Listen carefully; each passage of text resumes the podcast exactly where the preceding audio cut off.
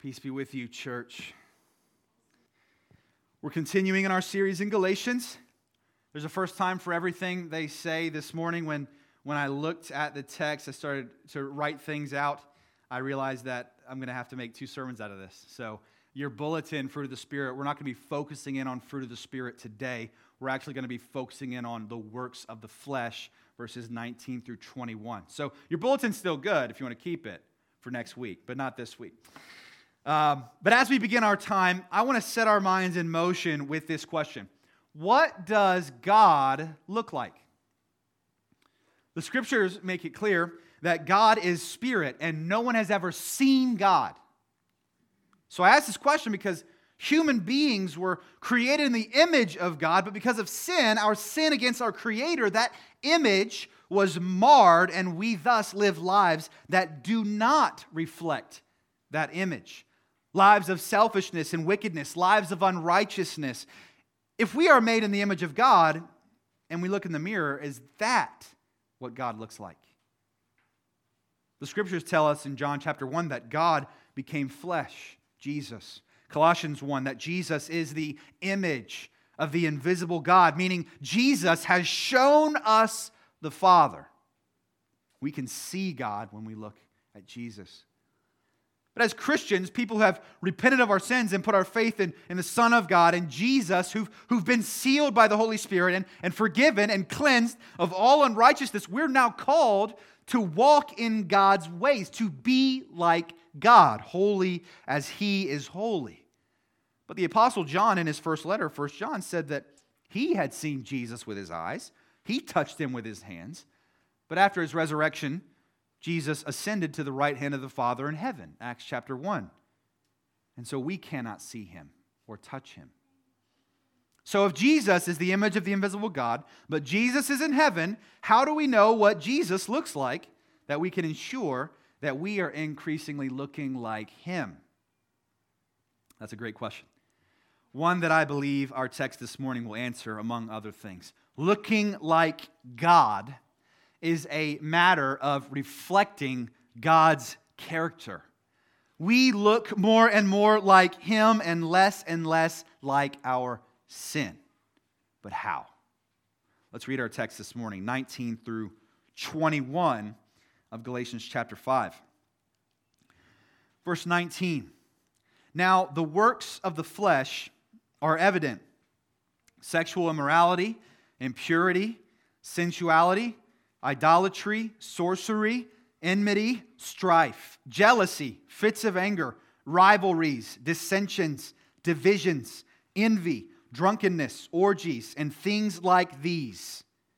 I warn you, as I warned you before, that those who do such things will not inherit the kingdom of God.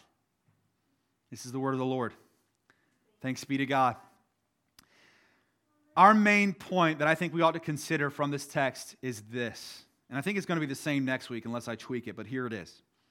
The Holy Spirit produces God's character in God's children. And God's children will inherit God's kingdom. The Holy Spirit produces God's character in God's children, and God's children will inherit God's kingdom. And we're going to do this in two points this morning the works of the flesh and the warning about God's kingdom. So, first, longest point this morning the works of the flesh. We're actually going to walk through these together. But first, three reminders from last week. First, remember last week, I proposed that the point of this text is not to show us this internal battle that Christians face between sin and the Spirit. Now, we do face temptations to sin, we fight sin, but that's not what this text is about. The purpose of this text is to show how utterly opposed they are to one another, to ensure to the believer that if they are walking by the Spirit, they don't need the law because they are not going to fulfill the desire of the flesh because those desires are here, Spirit's desires are here, and they go in the opposite direction. So, for our purposes this week, we can carry that into verse 19, what we just read. I think Paul is saying, look at this. This is what utter opposition looks like. This is what the works of the flesh look like. Then, then what we'll see next week is what the fruit of the Spirit looks like in opposition to this. Do you see how opposed they are to one another, Paul is saying? Completely contrary to one another. The Christian who is sealed by the Holy Spirit, who walks by the Holy Spirit, does not need the law because their life is not characterized by all this flesh, but by fruit. So when we dive into this list. That's, that's the first thought. These works in Paul's mind are not works that Christians do. These are works at best that characterize our pre Christian lives, but they have no place whatsoever in the life of a spirit filled Christian now. Second thing to remember in connection with last week this list, these works of the flesh are the quote, things you want to do from verse 17. What's the argument of the Judaizers?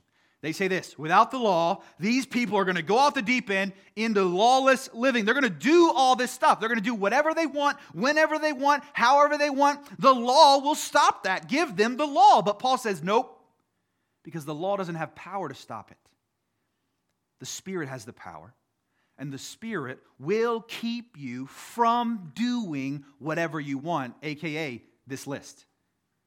Third thing when Paul makes this list, he doesn't do so, hear me, with our Western individualistic lens on.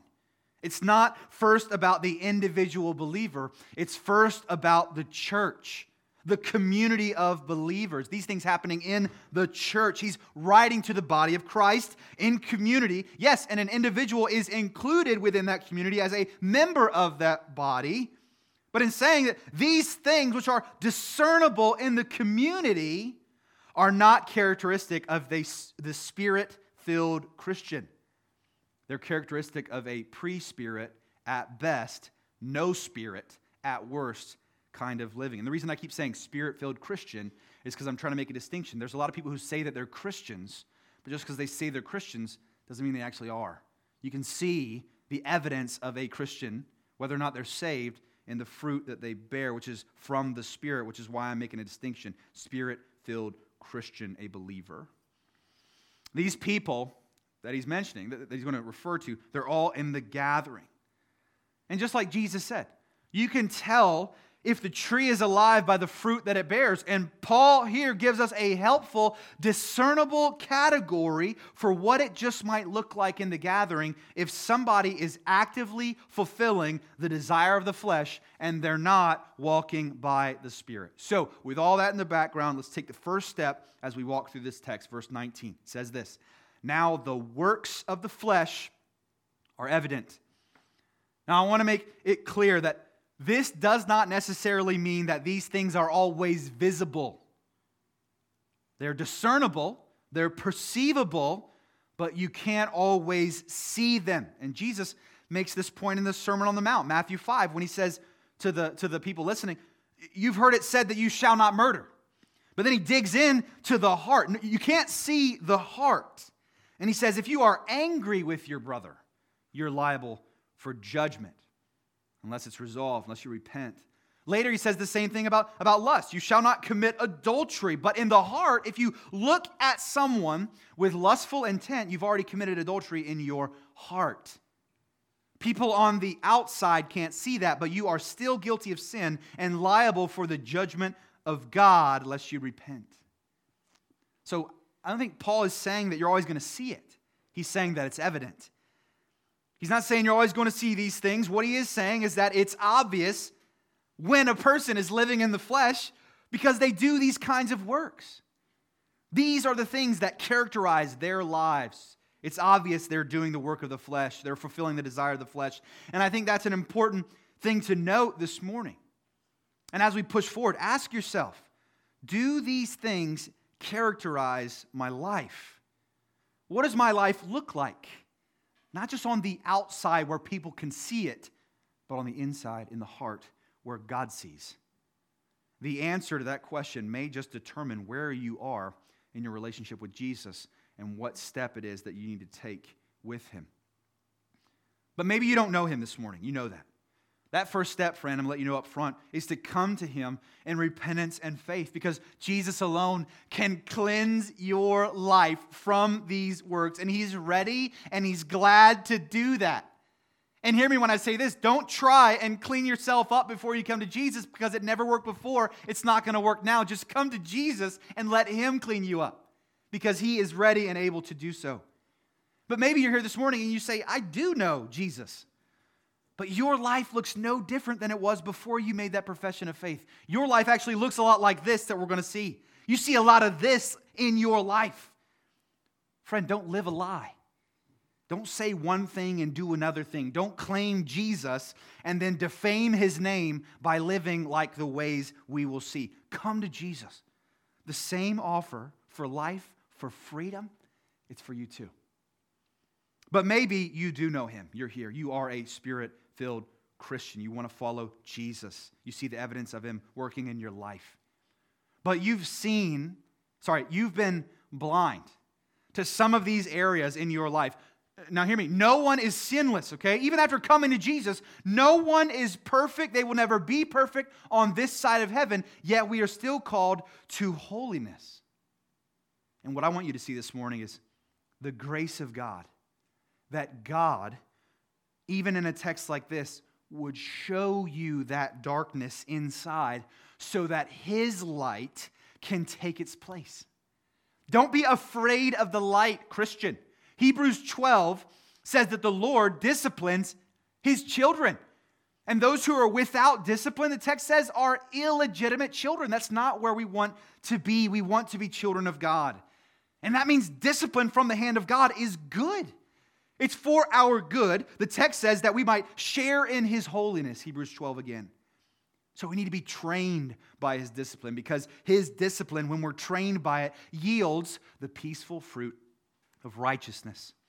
So, my encouragement to you today, Saint, is let the Father prune you today. As you continue to walk by the Spirit today, let him prune you in the ways that he wants because it's his grace for you. Now, there are four categories that we can make as we walk through this list. One commentator laid it out this way. I think that it's helpful, so I want to share that with you, and we're going to frame our time like that, okay?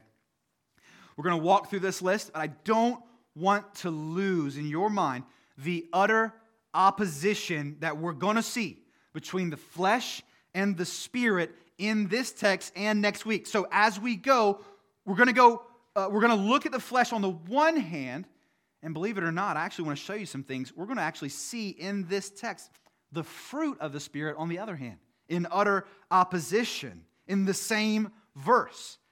So, my hope is that you and I will actually see God's character in this list of vices on full display, even with the backdrop of darkness and sin that we're going to see. So, stick with me as we walk through, okay? The first category of works of the flesh that we see is illicit sex. Illicit means unlawful or disapproved. Now we see that in the first three. It says sexual immorality, impurity, and sensuality. Sexual immorality is a catch all term for all forms of sexual activity that deviate from God's created design, that deviate from God's purposes and God's order in creation. This is to say that any sexual activity outside of monogamous heterosexual marriage between one man and one woman is sexual morality. The scriptures make it clear from Genesis 2 that this is God's design.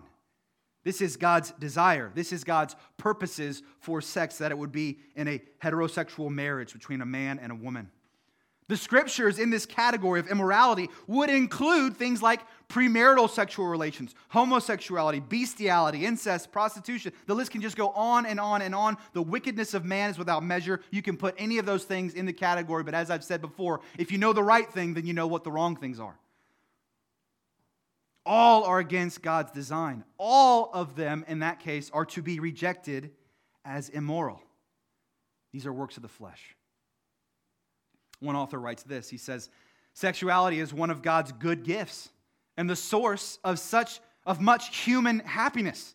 At the same time, once expressed outside its intended context of marital fidelity, it can become one of the most destructive forces in human existence. Doesn't, Does anyone see that in the world today? He also says this earlier the attempt to enjoy sexual happiness without holiness is the root of all sexual deviance. Does anyone ever see anything like this? If it was not clear enough for Paul, Paul broadens it out actually even further with the next vice. He says, impurity. And this is the pursuit of unclean things, not just physically unclean things, but impure things, things that would make our physical body unclean in a kind of way, absolutely. But deeper, they, they, they would make us sick in our minds, impure in our minds, and in our hearts.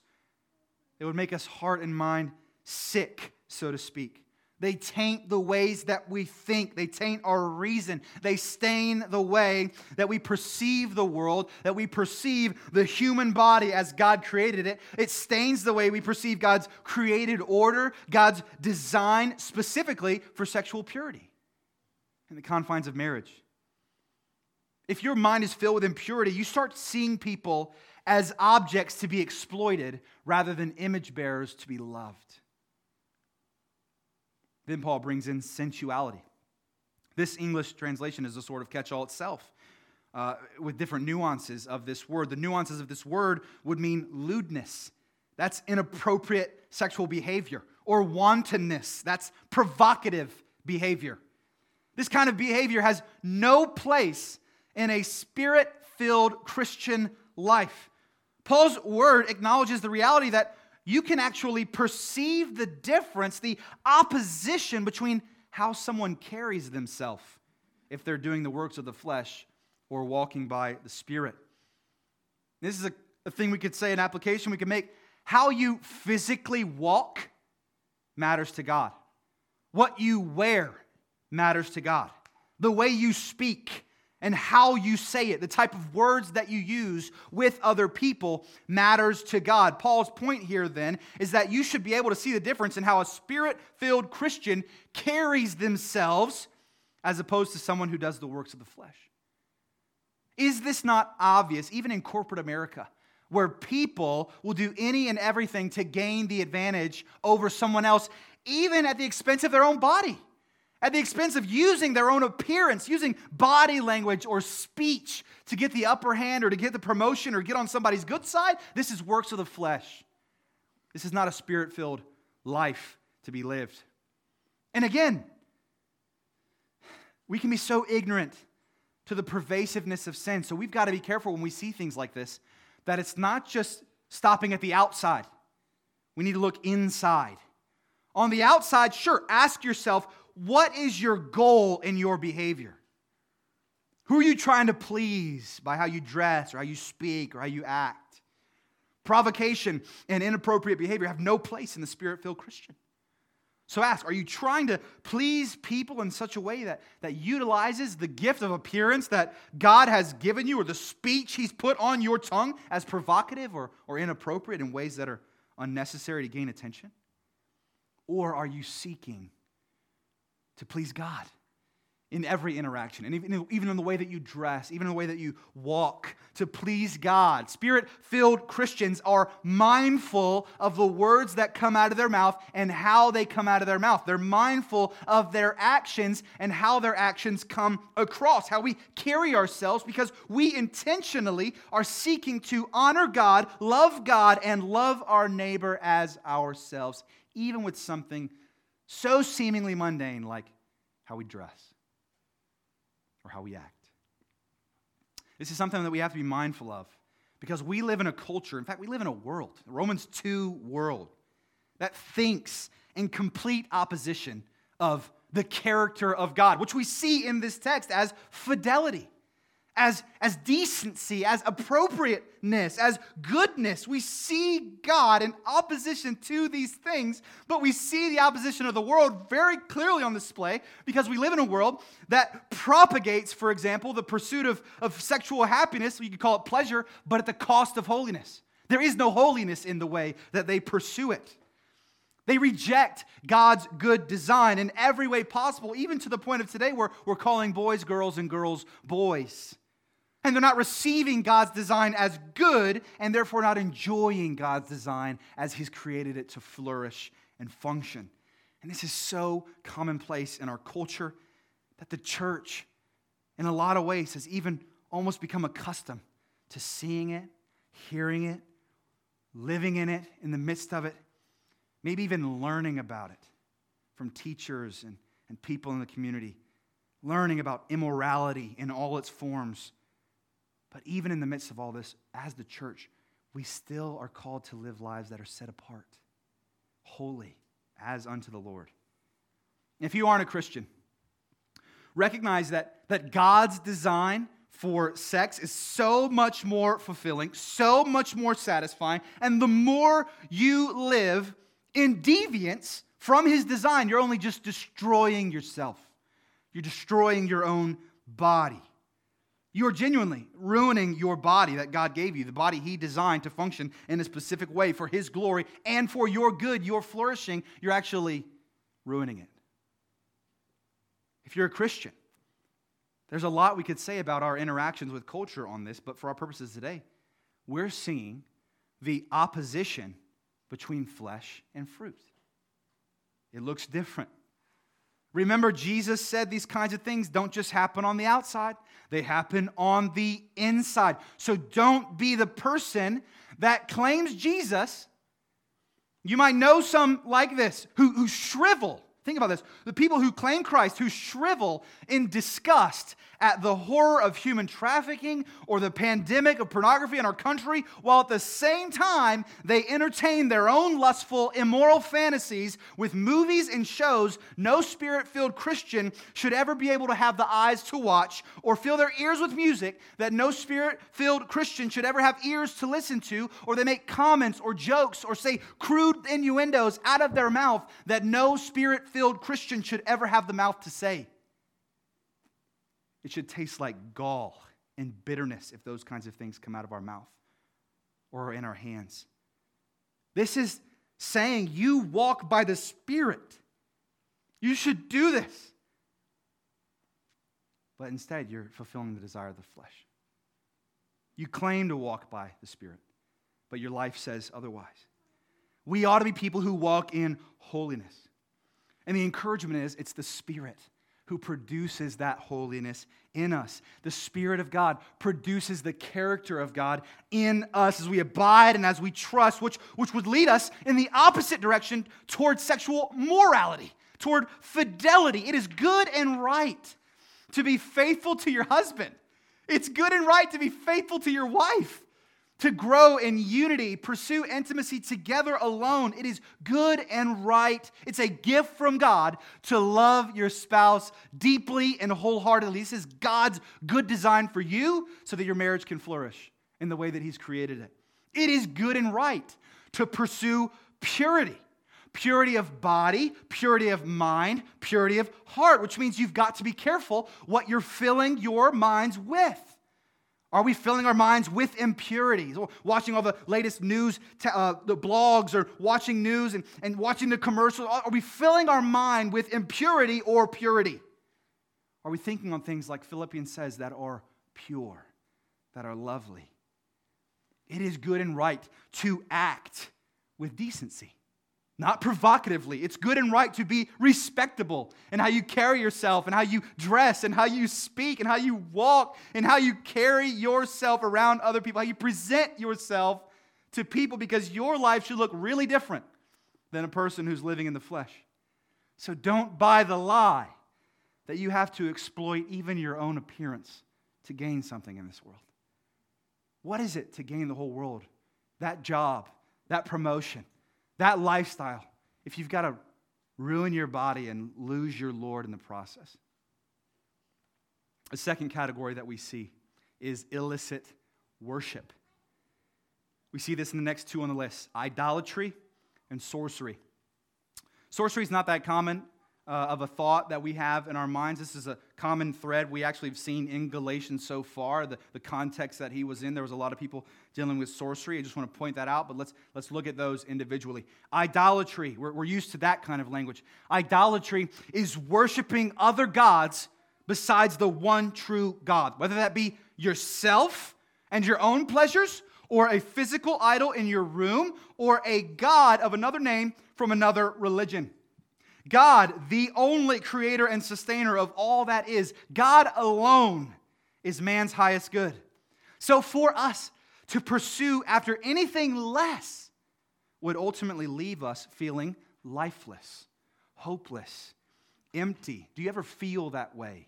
If you've achieved something you thought you've always wanted, do you ever feel lifeless or hopeless or empty? Chances are, at some point along the way in your pursuit of happiness, you may have been chasing after a little g God rather than the one true God. There is no other God but one, the Father, Son, and Spirit. And our worship belongs to Him and Him alone because not only because of who He is, which alone by itself deserves all glory, honor, and praise because of His being, His goodness, who He is, and, and how He functions, but actually what He has done earns Him ought to come out of us, overflow in us in worship that Jesus Christ will become a man, come down in our wickedness and in our flesh, take on human flesh, be tempted in every way that we are, yet without sin, and then he went to the cross and died in our place. He's worthy to be worshiped. But not only did he die, he rose from the dead. How much more worthy of worship is he then? And not only did he rise from the dead, but he ascended to the right hand of the Father, where he now rules and reigns, and he will be doing so for eternity until he puts all enemies under his feet. How much should we be ready and willing to worship our God? How's your worship been lately? Sorcery. Sorcery is divination or magic. It's not a fairy tale, this is real. This is what you could call unauthorized worship. I'm reading through Exodus right now uh, as I'm reading through the scriptures, and I just passed the, the part in Exodus where the magicians, they do the same exact thing that Moses and Aaron do with the staff, with the frogs, with the blood. They do the same exact thing, these magicians, these sorcerers, as the one true God did in front of Pharaoh. And now, if you're a good Bible reader, you need to ask the question how did they do that? How did they do that? Well, I would tell you that this is how they did it sorcery, divination. It was a conjuring of, of spiritual power of sorts. And, and they were able to manipulate that power for their purposes, the purposes of, of an anti Christ type of mentality, showing people that there's power, but you don't need to go to God for it. You just need to go to the devil and sorcery, and you can figure it all out on your own. But the bottom line is that that's not God's power so it's unauthorized. And I say this to tell you that there is a resurgence of sorcery these days. It goes by different names like New Age, it's a cult, there's, there's a lot of cult practices in New Age, Wiccan, witchcraft, tarot card reading, psychic, all this stuff is sorcery. They promise spiritual experience. And let me tell you, if you go, you're probably going to get a spiritual experience, a real experience. But it's not from God. So stay away from it it's unauthorized. Spirit filled Christians are called to worship in spirit and in truth. This means we need to know the Spirit of God. We need to know the truth. We know the Spirit of God when we know the character of God, and we know the character of our God as we come more and more acquainted with the Word of God that's revealed Him to us. God's Word tells us why God is to be worshiped, because He's the Lord of all, the creator and sustainer of all that was and ever will be, but not just the why, it does also tell us the how He's to be worshiped.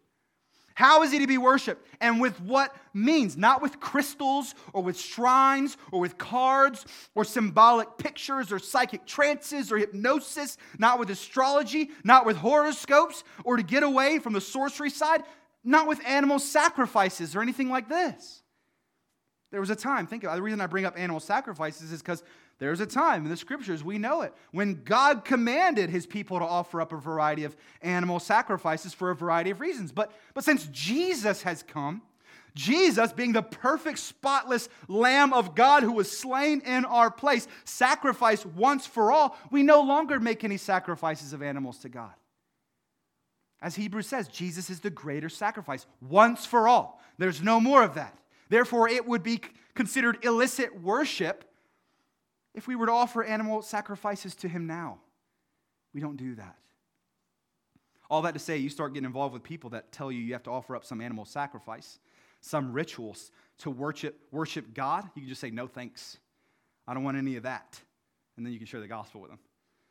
Because the gospel says you can have a relationship with God. You can know God. You can follow God, be filled with the Spirit, but you can only do so by faith in the Lord Jesus, by repenting of your sins and trusting in Him and what He's done for you on the cross in His life, death, resurrection, and ascension into heaven. And now, when He comes, He makes His place with you. He lives in you by the Spirit. God dwells in us as His temple. There's nothing outside of us that we need to communicate with God because we have Him.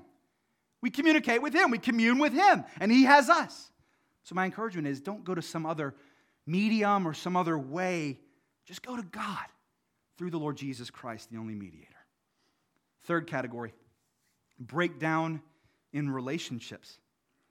Breakdown in relationships. This we see in the next eight on the list enmity, strife, jealousy, fits of anger, rivalries, dissensions, divisions, and envy enmity. These people, they're always hostile toward others. Strife, they, they sit in their bitterness and it affects their relationships with other people. Jealousy, these people are not content with what they have, with what God has given to him. They want positions of power, they want prestige, they want more, more, more. Fits of anger. That can be a hot outburst or that can be a cold recession. But either way, you know it's a fit of anger when you see it. Rivalries, there's no pursuing compromise for these people, no pursuing understanding. They just pit others against themselves. They make themselves enemies. They make them enemies. They're on different teams. Now they're at odds against one another. Dissensions. These people, at the sign of disagreement, they sow discord in the community. They hold the line without pursuing peace. Divisions. These people may even cut themselves off from community, dividing themselves away in rebellion to the community to show their frustration with their community, or they may band together with others who, who seemingly feel the same way and then create factions inside the church rather than pursuing unity. Envy, the last one. Enviness. People who work flesh in these ways, they're discontent and they covet what other people have in their discontentment. And that fuels their actions, their desires, their comments. Even works of the flesh like this, church, aren't just on the outside. You don't always see it, but they are evident. They're on the inside. And sometimes you don't perceive these things until they boil over in a person's heart. Unchecked, unrestrained, it all just seems to come out at just that right time. The point, though, in this context is that a person who's given over to these things, like with the rest of the list, if this person is characterized by the works of the flesh, it would be hard to say that this person is a spirit filled Christian. But even in, in, in, this list, we can see the kind of character that the Spirit of God would produce in us by faith. We can become a people who pursue unity. We can be unified just like the Lord, even in his triunity before the foundation of the world, eternally existent, three in one, he shares perfect communion with himself, Father, Son, Spirit, and he shares perfect communion with us through the sacrifice of the Son. We can have unity because of who God is. We can become a people who increasingly overlook offenses rather than hold on to offense, or worse, even respond with offense when we're offended hold the line, snap back, bite and devour one another. That's not the character of God. We can become more and more selfless as we celebrate others' successes, their victories, or we mourn with others in their failures and shortcomings. This is the character of God.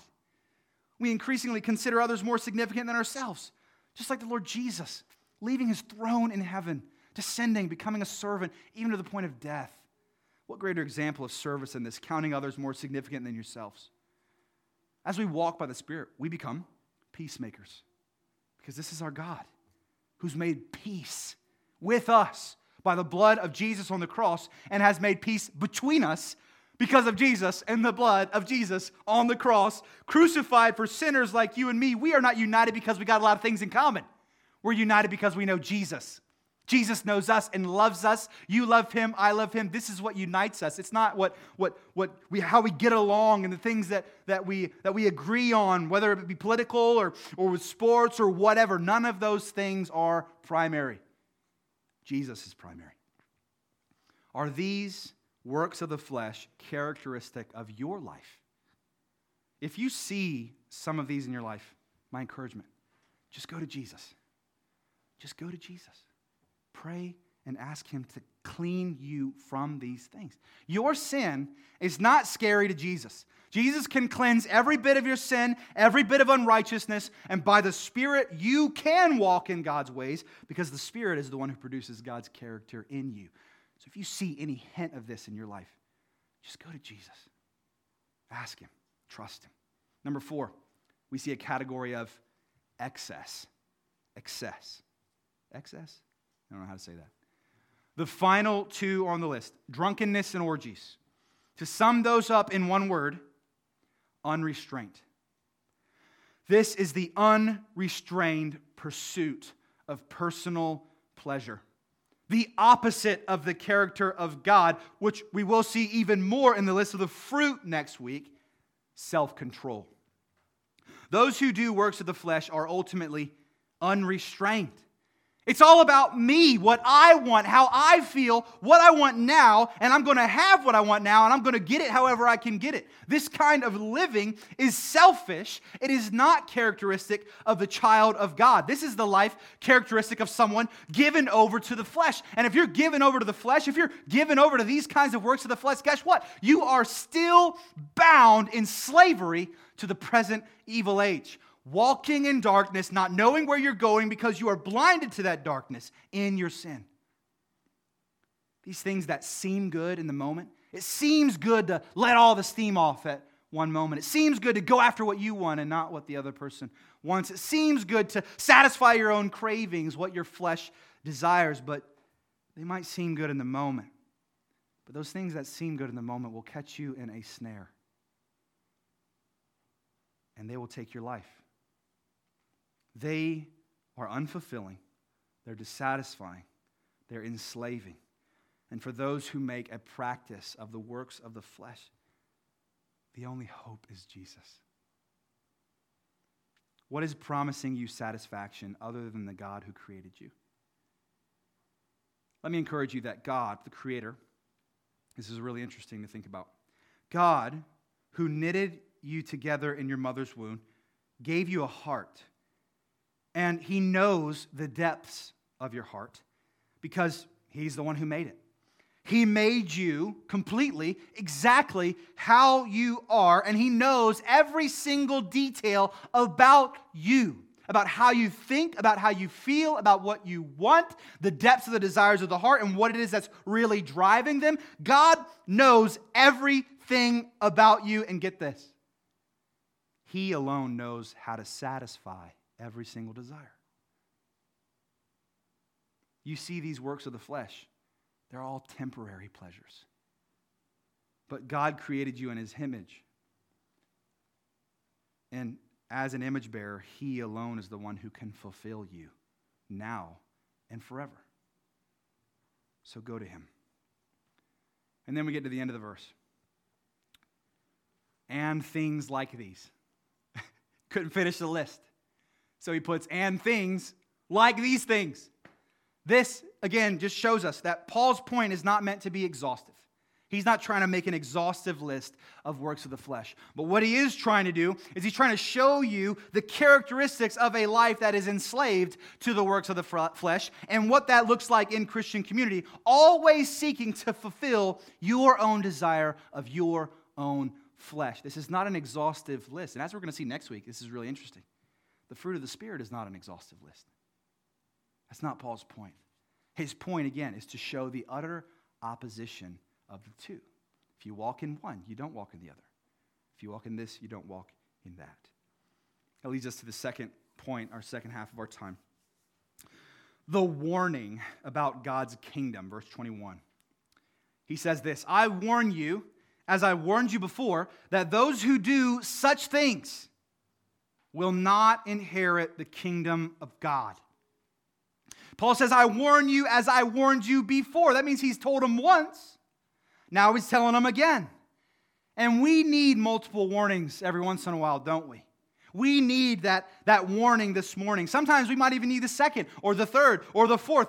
Warning, we see in this text, this warning shows us a bit about God's character.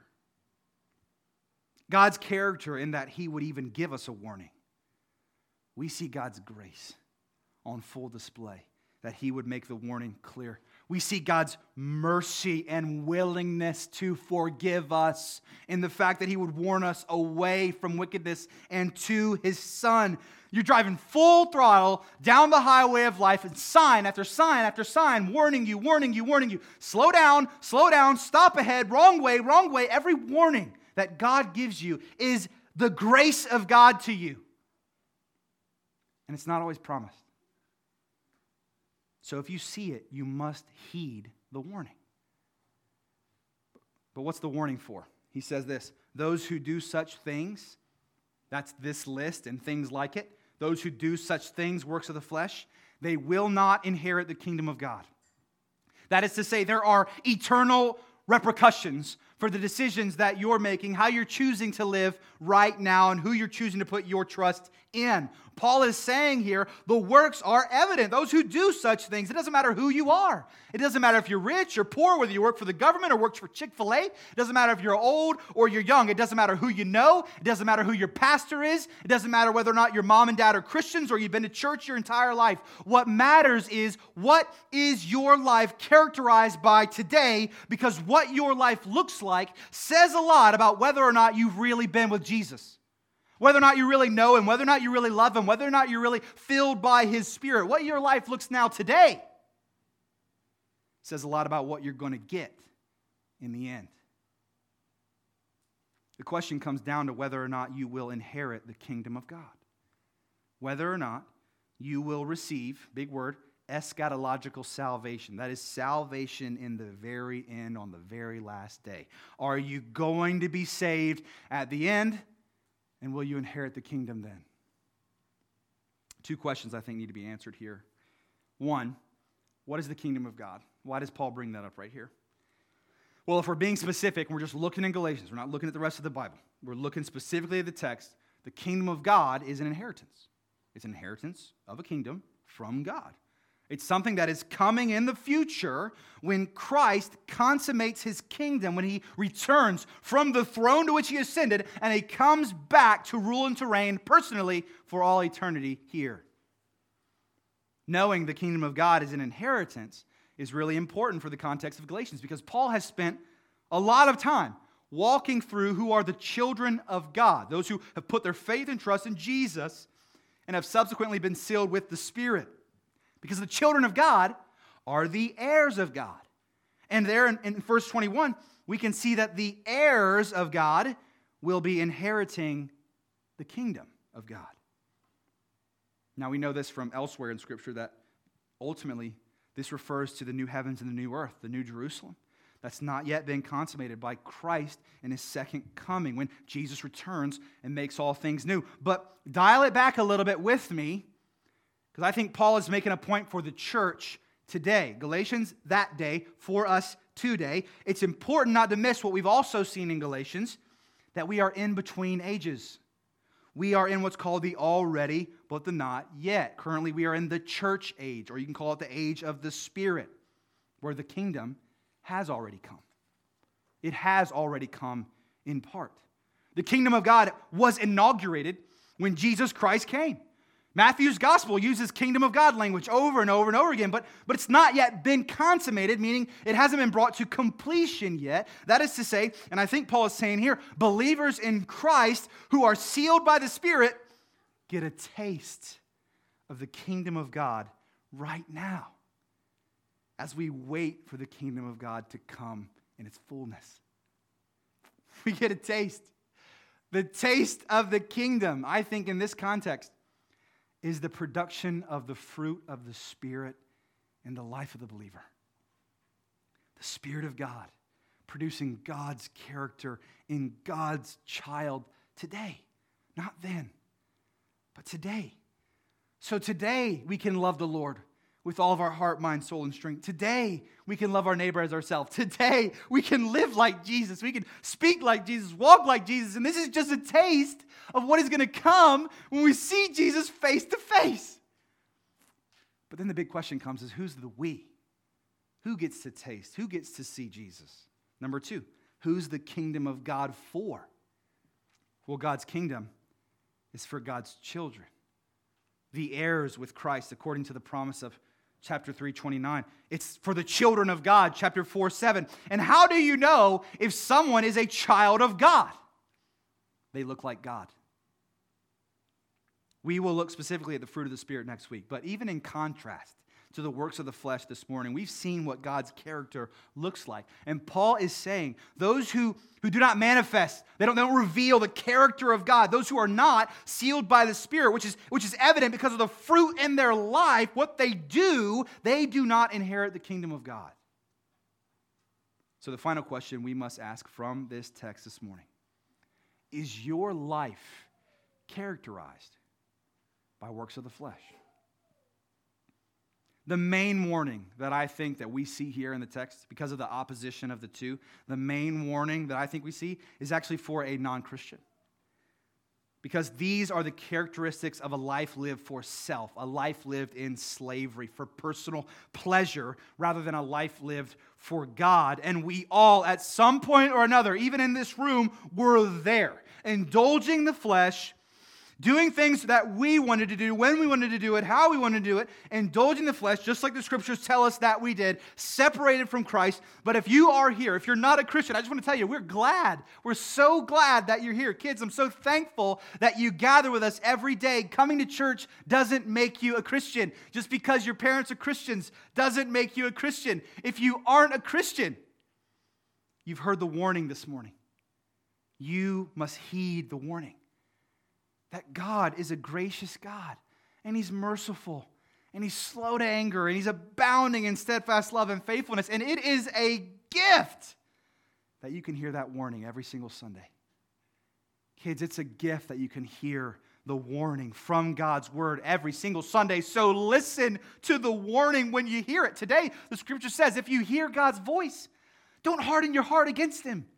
Don't harden your heart and turn away from God and not listen to God. Listen. Maybe you're here and you see some of these things in your life, and you don't want your life to be characterized this way anymore. You want freedom. Well, friend, Jesus can give you that freedom. You go to any other world religion, Muhammad, Buddha, Krishna, Vishnu, you go to all these other world religions and alike, they all make big promises that they cannot fulfill. Only Jesus is the one who can make a promise that he has the power and the authority to fulfill. He can promise freedom, and then he can give you freedom from every struggle that you face. If you see that in your life, even you kids, if you see in your life that, that, that you desire to be close to God, you don't want to be involved in all this stuff, you want to be near him, even that, Jesus would look at you and he would say, Hey, you're close to the kingdom of God. Well, you don't want to just be close, you want to be in it, you want to be a part of it. So how do you get in the kingdom of God? How do you how do you receive the kingdom of God that only Jesus can offer? If you're just so close and you're just so close to tasting it and you want it, how do you get there? You heed the warning and you give your life to Jesus. Give it to him without apology. Just give it to him, Lord Jesus. Take my life. I submit to you. You're the leader. You're my Lord. I want to live my life for you. Come to Jesus and be forgiven of your sin. Come to Jesus, and he can clean all the darkness and ickiness in your heart and make you new. All these bad works of the flesh, he can just wash them right away. Your slate would be completely clean, white as snow, because Jesus' crimson blood paid for every single one of those sins. And he rose from the dead to even give little kids life to even give adults life, even give people on their deathbed life, because Jesus has the power and authority to do that. There's no mess in a person's life that Jesus can't fix or redeem, even yours. And I want you to take that with you when you have interactions with non Christians. You may see a lot of mess, but there's no mess in anybody's life if you step into that mess that Jesus cannot clean. Share that kind of hope with somebody because that's what people need to hear. The second warning, I think, you can see in this text, I think it's implied, is for the person who claims to know Jesus, but they find these things to just be characteristic of their life in one way or another. Actually, not even convicted about these things. They just give their life over to it, but they claim the name of Jesus when they speak. The application for that kind of person is the same application repent and come to Jesus afresh. Maybe you didn't really come to Him the first time. Maybe you need to actually come to Him.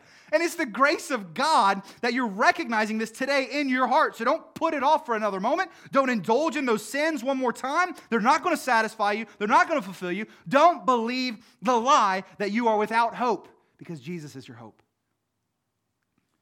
Jesus is your hope. Repent and come to Him. And when you do, this time around, don't depend on your own strength. Don't depend on your own abilities or perceived self control because it didn't get you real far before. You weren't strong enough then to fight those battles for the first time, and you're not going to be strong enough to do it now. Ask the Holy Spirit to do in your life what the Holy Spirit does to empower you to walk in his paths, produce in you the fruit of God's character, not only for your sake, what's the context, but for the sake of everybody around you, your community. The third warning, I think you could pull from the context, is that these works are not at all characteristic of a spirit filled child of God, of a believer in Christ. Not any one of these things is a characteristic of someone who claims Jesus and actually has the Spirit of God living in them by faith. We are called to be live set apart. We're called to look different, to sound different, to be different. We're called to live holy lives, to walk by the Holy Spirit who is opposed to these things, the utter opposite direction of these things. And the promise is if we walk by the Spirit, we won't do these things. So, church, how could we? Why would we, for one moment in any way whatsoever, give ourselves over back to the variety of ways in which we used to be enslaved? We're free. You don't got to walk in those same sin patterns. Even if you just became a Christian today, you would not have to do what you were doing yesterday by the power of the Holy Spirit. Because Jesus actually cleanses us from our sin and makes us new. The old man actually dies with Christ. That's what baptism symbolizes. We die with him when we're risen to new life. In him, you have a new life. Walk in your new life. What lies have any of you been believing that, that have been enticing you to leave room even for these kinds of sins? Now, you might say, Caleb, I do not indulge in things like this. Well, praise God. Praise God. Because you can't do that by your own strength. Praise the Lord. And we shouldn't indulge in these kind of things. But, but listen, heed the warning that these things aren't always on the outside, these things are also on the inside. And even with the Spirit, we still face temptations to sin. So, my encouragement to you is to keep watch on yourself and keep watch on others in your community, in the church. Watch out for the small compromises that you might find yourself making. I know sometimes it becomes easy to, to live with that where's the line mentality. Where, where, where's the, the line? I know a lot of people who live this way. Oh, oh, there's the line. So, so I know I'm not supposed to cross that line, so I'm, I'm not going to cross it. But what happens when we live like that is we inevitably find ourselves creeping. We're just creeping closer and closer over time to that line, or as close as the line as possible. And this is what Paul is arguing against that kind of living. Lawless living. That is slavery. If you think you're just going to walk closer, you're enslaved to your sin. The desires of your sin, you are enslaved. You're acting like you're still enslaved to the world, the flesh, and the devil, creeping up on that line. Paul says elsewhere of a similar sin list that these things shouldn't even be named among you, church. That means there's no creeping up that line. There's nothing to do with that line. You're in the opposite direction. The Spirit opposes. So forget looking at that line. Look at Jesus. Behold, one, puts it, one person puts it this way, I forget who it is. He says, you, you become what you behold. So spend all your time beholding Jesus, worshiping Jesus, loving Jesus, and He's going to create in you by His Spirit that desire and the fruit of that desire to walk like Him in the Spirit by His power and His ways. If you walk by the Spirit, you will not carry out the desire of the flesh. It's the promise of the text.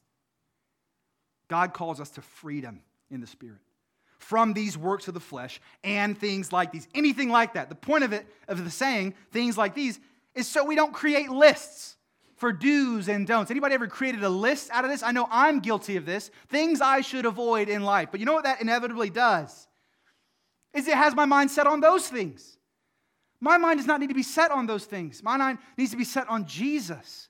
But the problem with making a list out of this is the list could go on and on and on and on as for, for as long and as far as the depth of the wickedness and depravity that is the human heart. Paul says it's a shame even to talk about some of the depths of wickedness that people get involved with.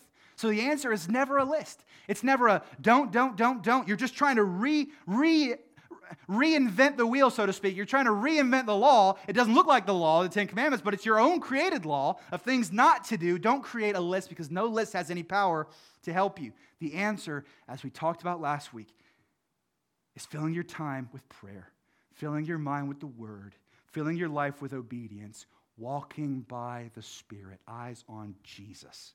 That's the answer. If you are a Christian, hear me when I say this.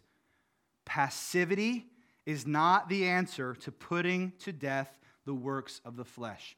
Avoidance is not how you overcome the works of the flesh. The moment you recognize that you've sinned in one of these ways, or like one of these ways, you're called to repent right then and there. Confess your sin to God, be cleansed of it, and walk in the forgiveness that only Christ Jesus can give. That is God's grace to you that you can see the sin in your life. If you see your sin, don't hide it away from God. Don't push it off to the side. Don't let it go. Don't try to forget about it. If you do that over time, you put them in the shadows. They will grow and grow and grow until you get to the point where you're sinning in ways that you never imagined you would sin. John Owen, in his book Mortification of Sin, says this Be killing sin, or it will be killing you. And that is a promise, because those who do such things will not inherit the kingdom of God.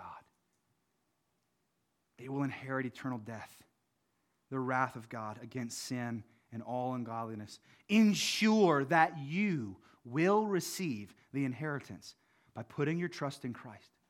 If you have put your trust in Christ, continue abiding with Him by walking by the Spirit, and as you walk by the Spirit, He will produce God's character in you. That is a promise because His desires are opposed to the flesh, making you look more and more like Jesus every single step. It is the children of God who will inherit the kingdom. And children of God look like their Father. So let's pray.